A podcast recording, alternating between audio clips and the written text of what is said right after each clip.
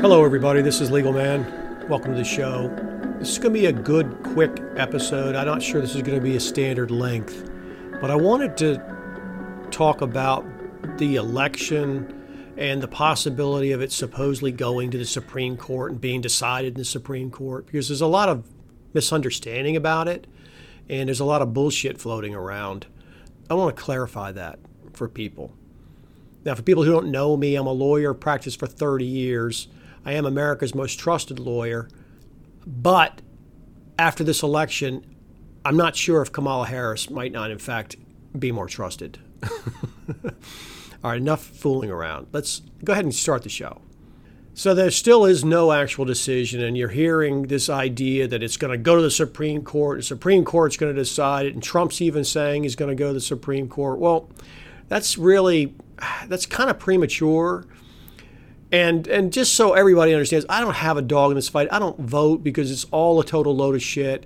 Your representation representation is crap. It's been watered down to nothing. The fundamental structure of the country's been changed through amendments and all sorts of other laws. It, it doesn't operate in anything close to the same. I'm simply making this for people who believe in the narrative or want to understand the narrative that's out there about the idea that the election could be decided by the Supreme Court. There are tons and tons of things wrong with that. First off, what happened back in, in 2000 with the election, the problem that was going on in Florida with the stupid hanging chads, that was way more about actual process and violations of the Secretary of State and whether the Secretary of State could stop recounts or start recounts or whether the same rules were being applied all over the state. It, it doesn't have anything to do with whether or not regular ballots that come in and the state starts to count should or shouldn't be counted. This was recount after recount with all these different rules being applied, just not even close to the same. It wasn't that the votes weren't being counted, like, oh, there's a pile of ballots there, we're not going to count them. It's that, well, those ballots may or may not be countable. How do you count the hanging Chad? it's just not the same issue. It's not even remotely the same as a bunch of votes that come in as a result of a pandemic late when the state has allowed them to come in and they're using the right rules, it's just taking long. It's not going to happen. You're, you're not going to win that. You don't even have a right to vote for the president. See, you don't have any right. If your state gave you no right at all to vote for the president, there'd be nothing the Supreme Court could do about that.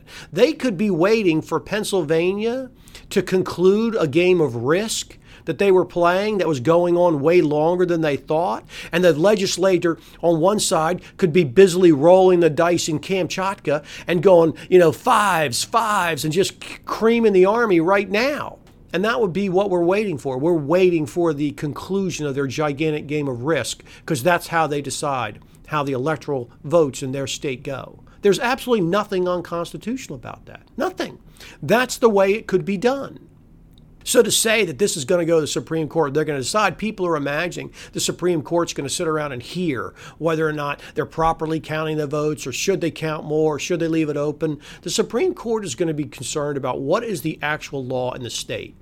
In Pennsylvania, they've already said that the votes can come in later. Well, the Electoral College election is not until the middle of December. what is the rush? There's no constitutional rush. They have election day. Okay, election day has been held. It doesn't say you have to have your votes in by the end of election day. There's nothing in the Constitution about that. There's nothing in the law about that. You can't even do it.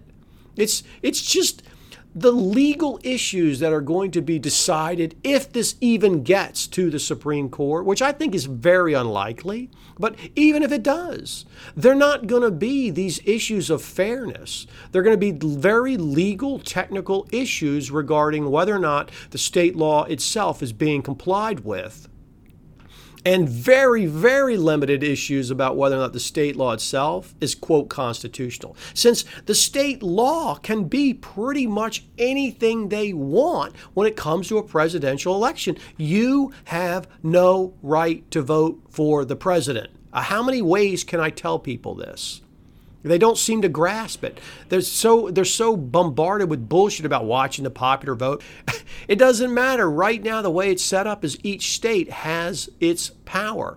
It has its representational, proportional power in the presidential vote. It doesn't matter if you win 100% of the vote in a state, the state only has the state's amount of representation because the people aren't even allowed to vote for the president under the Constitution. What does it take to get that through people's heads? And if you think that Amy Coney Barrett is going to somehow be on your side in this, an originalist is under no circumstances going to step in and disturb state laws regarding the vote. There's no way. That's way outside constitutional muster. It doesn't make any damn sense when the state can set up anything it wants. It's left to the state legislatures. The Supreme Court's not going to step in and say, this isn't a fair system the way you're doing it. It's not what they did in 2000. It's just not the way it's going to work. That's not the legal issue that will be before the court. It will be a technical legal issue before the court. And the reality is the state's free to run its election, set up its laws however they want to, for the most part, and then simply run it. And in this situation, it's already been up and down to multiple different Supreme Courts and everything else, and Pennsylvania's allowed to do what they want. And these states are simply counting the way they want to count. And, and, and it's just not that much for the Supreme Court to get involved with when he says it's going to get decided there. I think he's kidding himself. He's hoping his supporters believe it. The simple fact is, he could still lose in Georgia or North Carolina. He could lose a couple extra votes out in Nevada and lose in, in Michigan, and it would be over. If he just lost in North Carolina and Michigan and Nevada, it would be over. Pennsylvania wouldn't matter. Pennsylvania wouldn't matter. And so if you just look at the numbers, and like I said, I don't vote because it's all just a fraud, but using the narrative we're given, this absurd narrative about waiting for this vote. We have to wait for a few thousand votes in some fucking state uh, coming out of some little podunk county in such and such or some corrupt city where they're just creating Biden votes. That we all have to sit around and wait for that. And when it, when we finally get that decision, wow, then that's how it'll be ruled. Or maybe we can take it to the Star Chamber and the Star Chamber will make another ruling. And it's like this has nothing to do with the people ruling themselves. This is 100% the people just giving giving up any possible authority into this insanity because the system doesn't scale. You can't have hundreds of millions of people waiting around looking for a couple of counties in Michigan or Wisconsin or Ohio or Georgia and checking to see how they're counting the votes there. And are they, there, are they cheating there? Are they not cheating? Are they throwing votes out? What the hell kind of system is this? To rule hundreds of millions of people. Nobody would agree to it. I would never agree to this. I would never agree that I will agree that however they count the votes in Detroit, Michigan, whatever kind of rigged up scam system they care to, that's what will decide whether or not I have to live with whatever the fuck laws they care to dream up. It doesn't make sense. But the reality on this vote is that the Supreme Court is going to be very, very limited. Court oversight of something like this is very limited because you don't even have a right to vote for the president. It's going to strictly be a matter of whether or not they are complying with the state laws they've created that will apply in the election. Whatever they've created, they have to live with those. Now, they're free to change them, but each time they have to live with whatever's on the books. the Supreme Court's not going to go in there and disturb that. And you sure the hell aren't going to win if your idea is that, well, wait, we need to stop counting votes, that they shouldn't be counted after election day. You're never going to win that the Supreme Court. They're not going to say, yeah, it just cuts off. There's an election day. Okay, that doesn't mean that you can't then keep counting the votes. There's no obligation to get them all counted up on election day. They aren't the same. If the vote was cast on election day, then it can be counted, and the state's free to count it however it cares to. In most states, there's not even an obligation for the Electoral College individuals to have to vote the way the vote came out in their state. There's only some states that do, and there's high, huge amounts of legal questions about whether or not something like that's even enforceable. So there's countless legal issues, and all of them break against the idea that the court is going to step in. The states are very, very free to figure out how they want to distribute their electoral votes. They just are. And originalists are not going to step in and fix that. They aren't. They're going to side on the side of giving discretion to the states themselves and how they run their own elections, because that's what an originalist would even believe.